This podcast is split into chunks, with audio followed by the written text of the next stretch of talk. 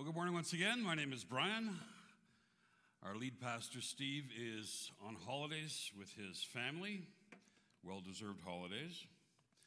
Uh, but I warn you, when he comes back, he's going to hit the ground running.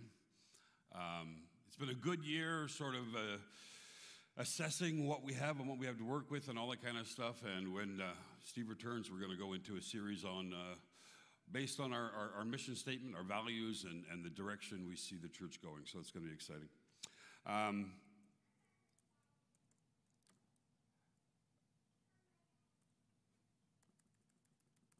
talk amongst yourselves. We are carrying on with the uh, summer study in the book of Proverbs, which is uh, a strange, a weird, a wonderful book. It's, it's really just a series of short quotes it doesn't build any powerful message. It's all these little bumper sticker quotes that are great. I, I enjoy Facebook. I have to admit, it's my way of keeping an eye on my grandchildren as they grow and my children as they age. But I also like the funny little things that show up every now and then. And there was a quote popped up a couple times this week. It says, Life is like a helicopter. I don't know how to operate a helicopter. But I get the idea, you know, you get this thing with the whirling and the noise and the. What do you do with it? Life is like a helicopter. There's, there's crazy things going on. It can go all kinds of directions. You know it works, but you don't know how. What do we do? The book of Proverbs is like an operator's manual for that helicopter. It sort of goes through a lot of the little details that we weren't taught when we were first born. It talks about relationships and, and, and, and work and, and families and, and just about everything is in there. And today we're going to focus on a topic that I hope makes you as uncomfortable as it does me the idea of envy, because envy is so subtle in many ways that if we're not keeping an eye on it, it can sneak up pretty quick. Envy is like a pair of glasses that we wear that color everything we see, redefine everything we have. And if we're not careful, those glasses can get us into a lot of trouble. But envy is an attitude, it's not an action. It's easy to say, don't do this. How do you say, don't envy? Well, it's, it's just part of our thinking. We're going to start with the verse that um, Andrew read for us, Proverbs 14 30. And again, these are just a couple little verses we're going to look at throughout Proverbs. There's no big chunk on the topic, but this is pretty powerful. A tranquil heart gives life to the flesh, but envy makes the bones rot. A tranquil heart gives life to the flesh. Now, we've heard this kind of saying, the first half of that anyway, quite a bit in our culture because we're encouraged to relax. You know, there's, there's all kinds of people talking about the, the, the medical need to relax, to take a break, to, to meditate or, or go for a gentle walk or whatever it is you need to do, Pilates or, you know, take that time because your body needs it. Your mind needs a break. We need, medically and spiritually speaking, a tranquil heart. But look at how it's compared to envy makes the bones rot. Now, envy and desiring are actually one of the first things that God mentions. We go back to the Ten Commandments, the foundation of the covenant that God made with his people. It's in there. It's one of the biggies. We'll read it from uh, Deuteronomy 5:21. You shall not covet your neighbor's wife, you shall not desire your neighbor's house, his field, or his male servant, or his female servant, his ox, or his donkey, anything that is your neighbor's. That's in the Ten Commandments.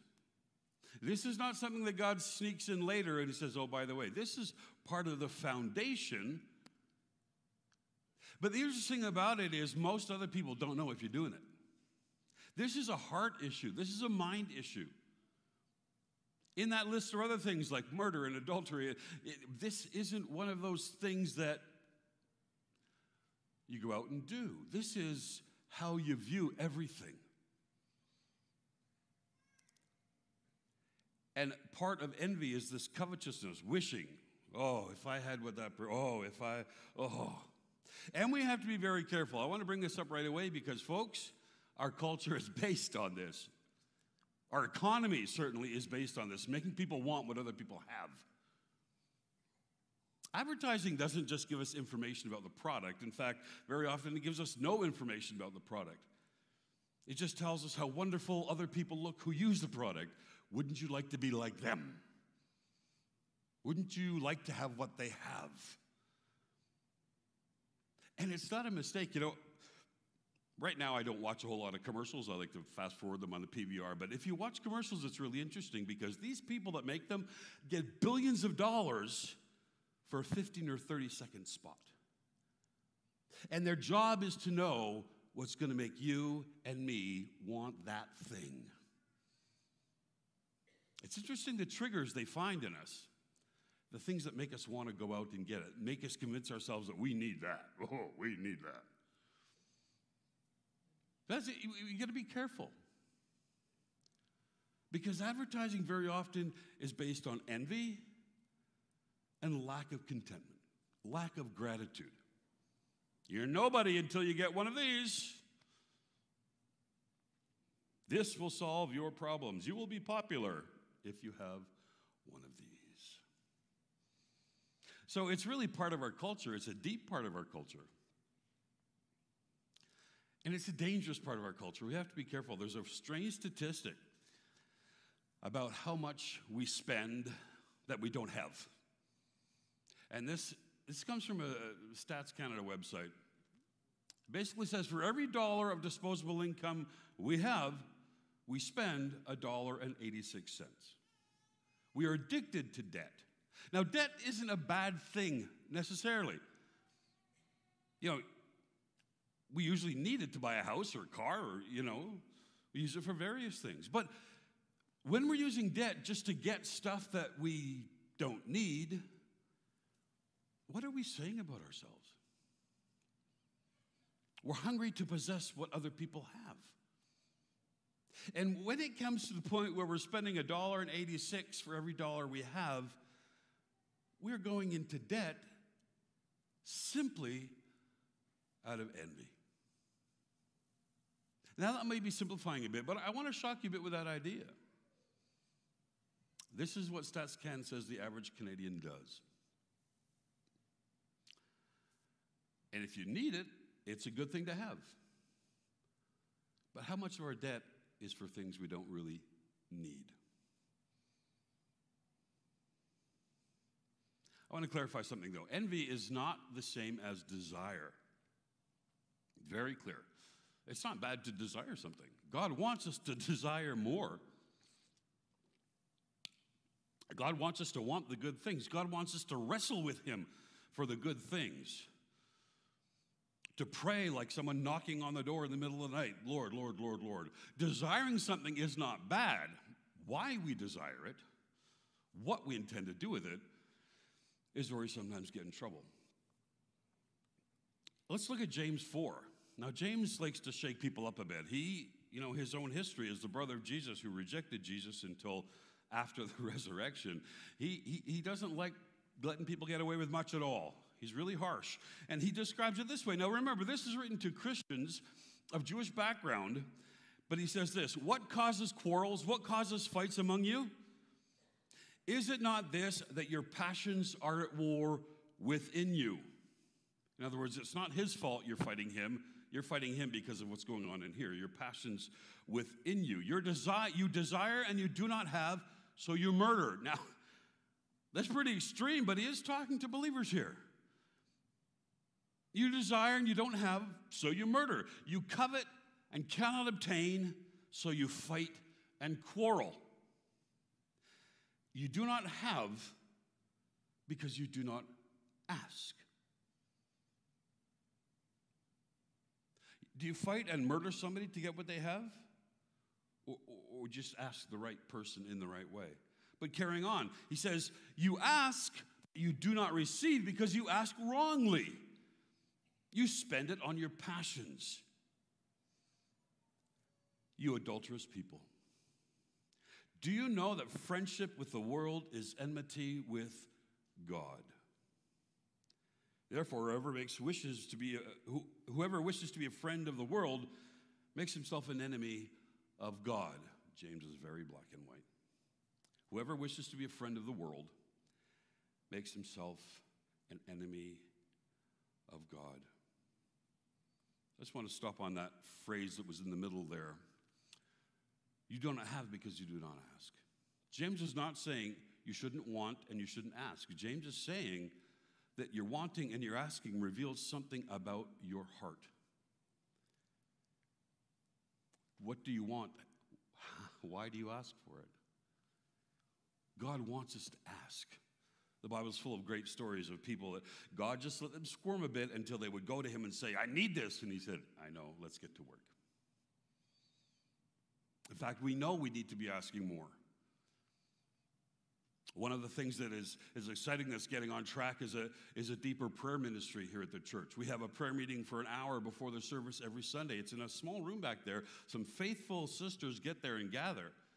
It would be nice if that room wasn't big enough.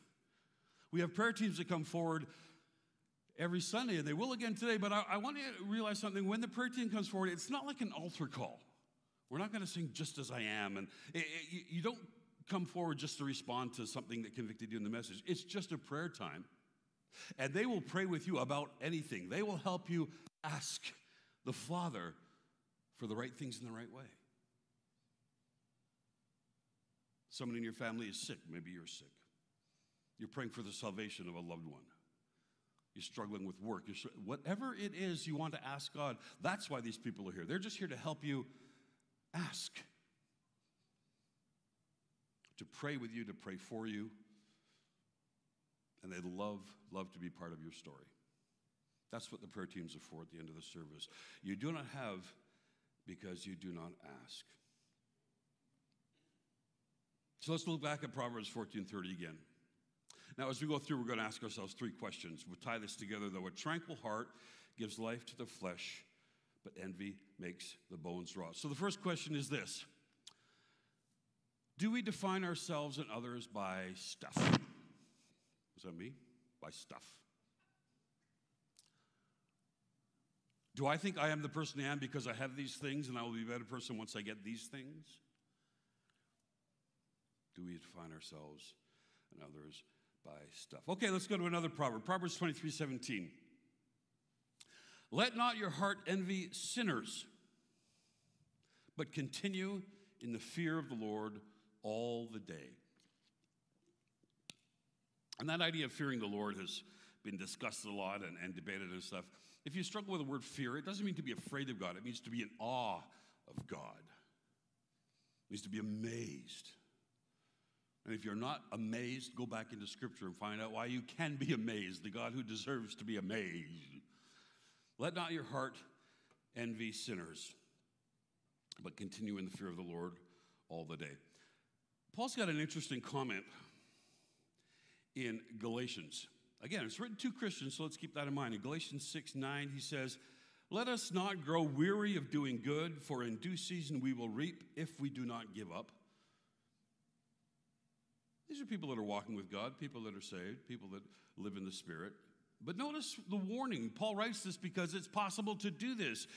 Don't grow weary of doing good. If we don't give up. Don't give up. There's times when we struggle and we look at people that aren't struggling in the spirit with God and we think, oh, life would be so easy. Now, I don't think we all go through this. It has to do with our temperament and a lot of other things. But there, there's a lot of us that get to the point where we feel, this is, is this fight worth it? I'm, I'm battling sin and I, I'm battling this and I'm battling that. Man, do I have to keep doing the right thing every time? It's exhausting. Remember The Matrix? It's not a spoiler alert. I think if you've wanted to see it, you've probably seen it by now. But Neo is a character in the first part of the movie, he looks like a normal character in a normal world until things start to look really strange. And he starts to realize his life is very strange. And then you find out well, he doesn't know yet.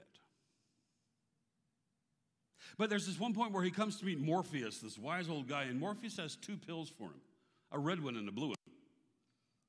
And he says, if you take the blue pill, the story ends. All the weird stuff will stop. Your life will be normal. Your life will be as you expect it. How relaxing. You can just stop and enjoy life. But he says, if you take the red pill, you stay in Wonderland and I show you how deep the rabbit hole goes. In other words, if you take the red pill, everything else is going to fall apart. You're going to find out what's really going on in this world. And the thing that he needed to find out was the fact that he was actually living in a dream. This computer program that was designed by these machines in order to keep the humans content in their little bubbles so they could use them for energy. But you see, it's hard to know those things. It's hard. It, it ended up being a, a, a fight, literally. He went through a lot of hard times because he found out who he really was. It would have been a lot easier if he'd taken the other pill and he went back to being oblivious. He could have just had a happy life in that little dream world. There are times, I think, at least for some of us, when we wonder is this spiritual life worth the fight? And we look at other people who just don't care and we think, oh, that would be so easy. If I didn't have to think about everything I do in terms of the Word of God, if I didn't have to worry about how I spend my money, if I didn't have to worry what I look like when I go, wouldn't it be easy to just live in a dream? Just do what you want, do what feels good, do everything the commercials tell you to do. Instead of this daily struggle between good and evil. I think that's where some of us are at with choosing the pill. And, and, and once we accept the love of God, we're, we're, amazed by the love of God and the power of God and, and the goals of God for our lives, that it's wonderful. And then we realize wait a minute, this means that there's going to be messy for a while. I've entered a war. This is a battle zone between God and his enemies. And we fight and we struggle and don't expect not to, because everyone in Scripture who followed God ended up in some kind of conflict that was costly and sometimes cost them their lives. Oh. So we are warned, Proverbs 23 17. Let not your heart envy sinners. Don't think, oh, it would be so much easier if I just didn't care. Continue in the fear and awe and amazement of the Lord all the day. Question number two Do we define ourselves and others by freedom? Free to do this, free to do that. Don't have a worry in the world. Spend your money however you want to, treat people however you want to. Freedom.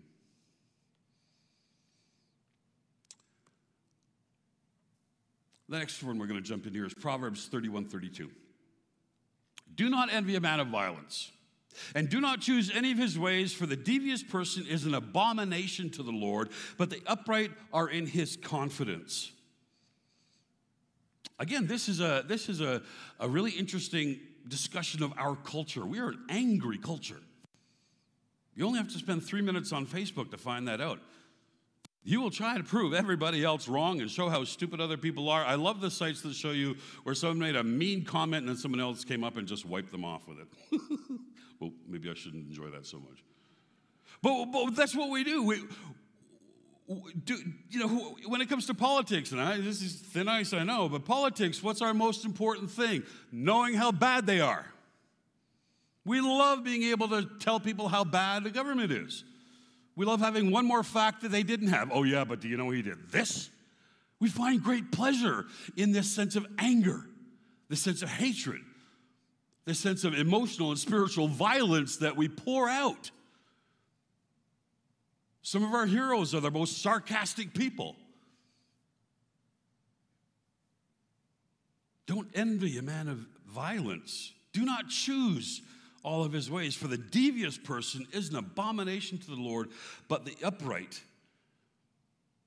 are in his confidence. I love that last little phrase, the upright are in his confidence. So I've thrown up different, the way that phrase appears to us in different translations because translators, you know, they, they try to capture the thing, but they realize, well, it means this and this, but I can only choose one.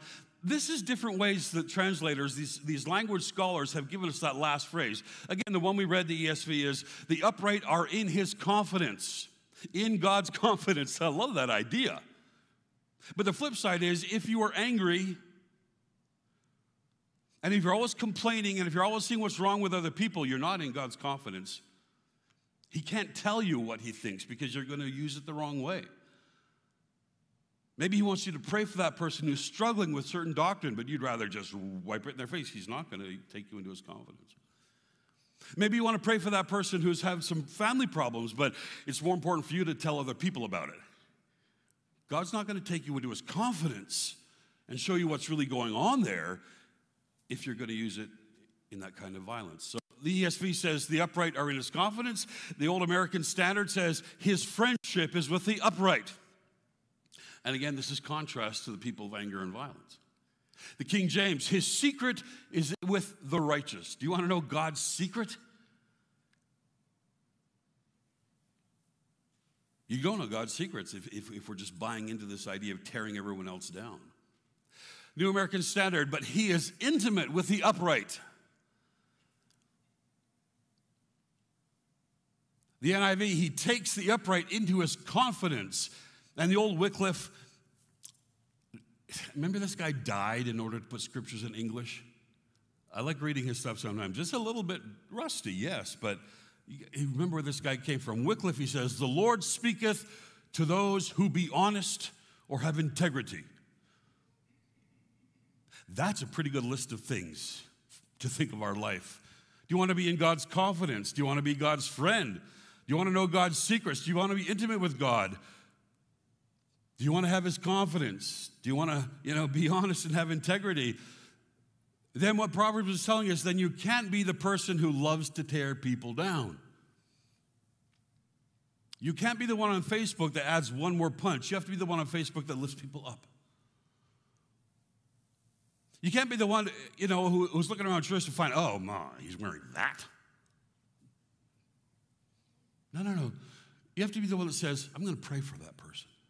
I'm going to befriend that person. They're having a hard time. They need friends. I'm going to be that person. James, again, let's go back to James, our black and white hero here. James 1:20, very simply, he says, The anger of a man does not produce the righteousness of God. There's a bumper sticker. The anger of man, and again, this is, this is humanity, this is the way the term was used. All people, male and female, the anger of man does not produce the righteousness of God. And yet we are so subtly tempted to be angry at people who believe the wrong thing, angry at people who, who conduct church the different way, angry at people who use that kind of music or those kind of instruments. Angry at people who do this on Sunday or don't do this on Sunday, or maybe they do it on Saturday. Anytime that anger motivates our thoughts, we're wrong. We're not a friend of God, intimate with God. We don't know God's secrets. We are not bringing forth the righteousness of God. Let's go back to it then again. Proverbs 3 31, 32. Do not envy a man of violence. Do not choose any of his ways, for the devious person is an abomination to the Lord. But the upright are in his confidence. How do you see the world? Is the world a series of problems to be solved and you're going to get out there and fix it? Well, you won't be doing it with God. So the third question is Do we define ourselves and others by anger? our determination to prove other people wrong. I want to jump a little bit here to Matthew, something Jesus says about the kingdom, because really what we're talking about through these three questions is do we want to live in the kingdom or not? The glasses that we put on, are they going to lead us to truth or are they going to trip us up? And Jesus puts the kingdom this way He says, Again, the kingdom of heaven is like a merchant in search of fine pearls, who, on finding one pearl, of great value, went and sold all that he had and bought it. It's kind of interesting. It's, it's you know, I've, I've never done pearl shopping, so it's a little bit hard for me to grasp totally. But what I can compare it to is baseball cards. Sorry. There have been times, you know, when people have really gotten into baseball cards. And sometimes they're worth a lot of money. And then sometimes people get bored and they're not worth so much. But when you get into it, it's it's a funny little world. The people that take it seriously, they buy all kinds of cards baseball, hockey, all the sports because they're looking for that one that's worth so much more. They buy the box, they open up all the little packs, and they hope to find that one rookie card or that one special card. And then they've got this box full of cards they don't really want. So, you know, they, they trade them, give, give them away, give them to kids in the hospital. Maybe they sell them, you know, make a hundred little baggies. One of them has an expensive card in it, the rest are duds. And they put that on the table at the trade show, and you, you can buy one and take a risk. Maybe you'll get that Wayne Gretzky rookie card, maybe not. And they go around and they check what other people have, and you know, they realize, oh, you've got two of those. Well, I'll give you a couple of these for one of those, and then we'll each have one. And you know, because I, I want to have I want to have all these different cards. I want to make my sets complete. I want to have all the rookie cards from that year. There are certain goals in having a variety of cards, and it shows that you're serious about the activity. So they go to these shows, send them set up in the mall, and they're, they're, they're trading the cards. They've got magazines that give them the average prices of what they're being sold for these days. And if you've got your collection from you were a kid and you take it in to try to sell it to pay off the house, you know, they'll give you maybe 5% of what the magazine says they're all worth. You know, they're cautious about it. But you know what? There's this other card, a Honus Wagner card. Now, Honus Wagner was a good baseball player, but the real thing about this card is it came, you know, now when you buy cards, they're just in a pack. When I was a kid, when you bought them, there was gum the absolute worst gum in the world. It tastes like dead rubber, but we would chew it anyway. I, I, I, don't know what that was made of. It really scares me to think of that. But sometimes you get cards with other things, and, and a series of cards came out back in the days of Honus Wagner that were in a tobacco, from a tobacco company, so they were in cigarettes. And, and the main story, although people debated, the main story is Honus Wagner didn't want kids buying tobacco just to get his card, so he made them stop including his card in there. And so right now there's no less than 50 on the planet that are known. And so they are rare. Again, it's not because they're pretty, it's just because they're rare. In other words, there's a lot of other people that want it. In fact, the last time one was sold, it went for $7.25 million for a little piece of cardboard. 7.25 million for one card. Imagine these traders. They got a truck full of cards they don't really want. They've got a 20 or 30 cards they really want and a couple more. And they come across a Honus Wagner. And a guy's willing to trade. You, you, you take all your cards. There, there's no comparison. All of your cards, you'll trade that. And the house. Here's the keys to the house. You, you trade whatever that person wants to get that one card. But something happens when you own that Honus Wagner card. You stop being a collector. You stop being a trader. You're no longer interested in trading cards. In fact, you don't care what everybody else has because you've got Honus Wagner. You may remember Wayne Gretzky when he owned uh, the Argonauts there for a little while. He, he went in with a partner to buy one of the Honus Wagner cars. That's how rare and, and, and the kind of people that want to own them. You'll give up everything to have that card. But once you have that card, you're done trading. There's no more negotiating. This is no longer a business, this is who you are. Jesus said the merchant who was trading in all kinds of jewels and pearls and, and precious and semi precious stones came across this pearl that was absolutely perfect. And he was willing to give up everything he had to get that one pearl. But notice he gave up everything else. He stopped being a trader of gemstones. He stopped being a merchant. Now he's known as having one thing. And Jesus says this is the story of the kingdom. The kingdom of God is not something that we interact with as we interact with businesses and, and, and our culture and our, and our government. Yeah, I'm going to do this for God. I'm going to do this for the government. I'm going to, yeah, I'm going to, you know, some days I feel more religious. Some days I feel more interested in sports. You don't have anything then. But once you find the kingdom and you decide that's the one thing that I want, It simply means you're no longer in business of all those other things. You've chosen one thing to define you, and it changes your activity and it changes your, your whole self concept and it changes the way other people see you. The kingdom of God. How do we encounter this kingdom of God? We first encounter it at the cross because the kingdom of God is fully explained through the sacrifice of Jesus Christ, a sinless one who died in order to be the sin sacrifice for any who accept it. And although scripture is full of a lot of amazing things that God does for people, we get to know God best in that moment in which he was willing to lay down his life. Oh. And when we understand that pearl of great price, when we understand the significance of that, then trading and all those other things the world has to offer is really not worth it. We, we can't say, I'm 100% sold out to Jesus and 100% sold out to this and 100% sold out to. We can't do that. Because once we encounter the kingdom, we realize the kingdom is a very personal thing. It's designed for me, it's where God wants to meet me. And I can't just include it with everything else in my life. It's either all or one. The cross is where we encounter the kingdom. It's where we enter the kingdom when we say, Yes, God, I recognize everything that you say, that all of the corruption is bad. I'm not going to bring parts of it with me. All of corruption is bad.